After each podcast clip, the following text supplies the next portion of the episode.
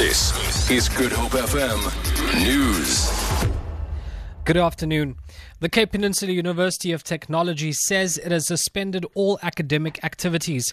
It has obtained an interim court order to protect staff, students, and infrastructure.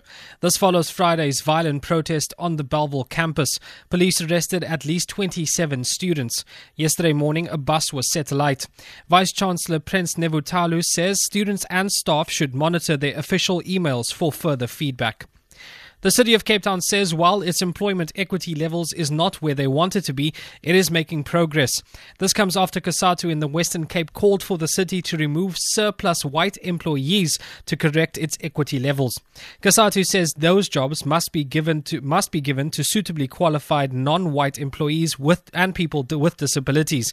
Mayoral Committee member for Corporate Services and Compliance, Xanthea Limberg, says employment equity remains a priority for the city have a five-year employment equity plan, which is a holistic plan because it looks at building a pipeline of promotion and succession to ensure that those who are coming from previously disadvantaged groupings have an opportunity to climb up the career ladder within the city. Families of the 12 fishermen who had drowned near Kleinmond nearly two months ago says, say that it is difficult to deal with the loss of their loved ones. They were attending a memorial service organized by the Department of Fisheries and the Viking Fishing Company at the V&A water, waterfront to honor the men. In September, the crew abandoned their trawler when it took on water in heavy swells. Nine bodies were recovered and three were never found. Struggling to hold back tears, Colleen Donson said her, says her 22 year old brother Ashwin Harding always wanted to be at sea. Finally, I got the job there, and it was very happy.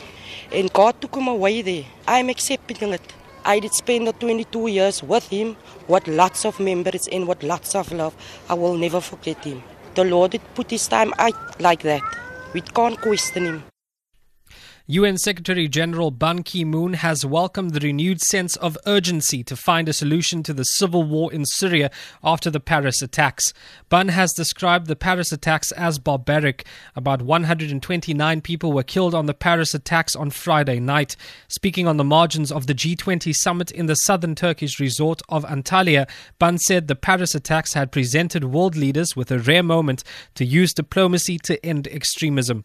Terrorist acts uh, have been there since a long time, but not as often and brutal in its scale. And that's uh, really uh, alarming. So that is why the, I sincerely hope that uh, particularly G20 leaders who possess all capacity and political will and resources uh, discuss this matter. For Good FM News, I'm Andrik Shea Peterson.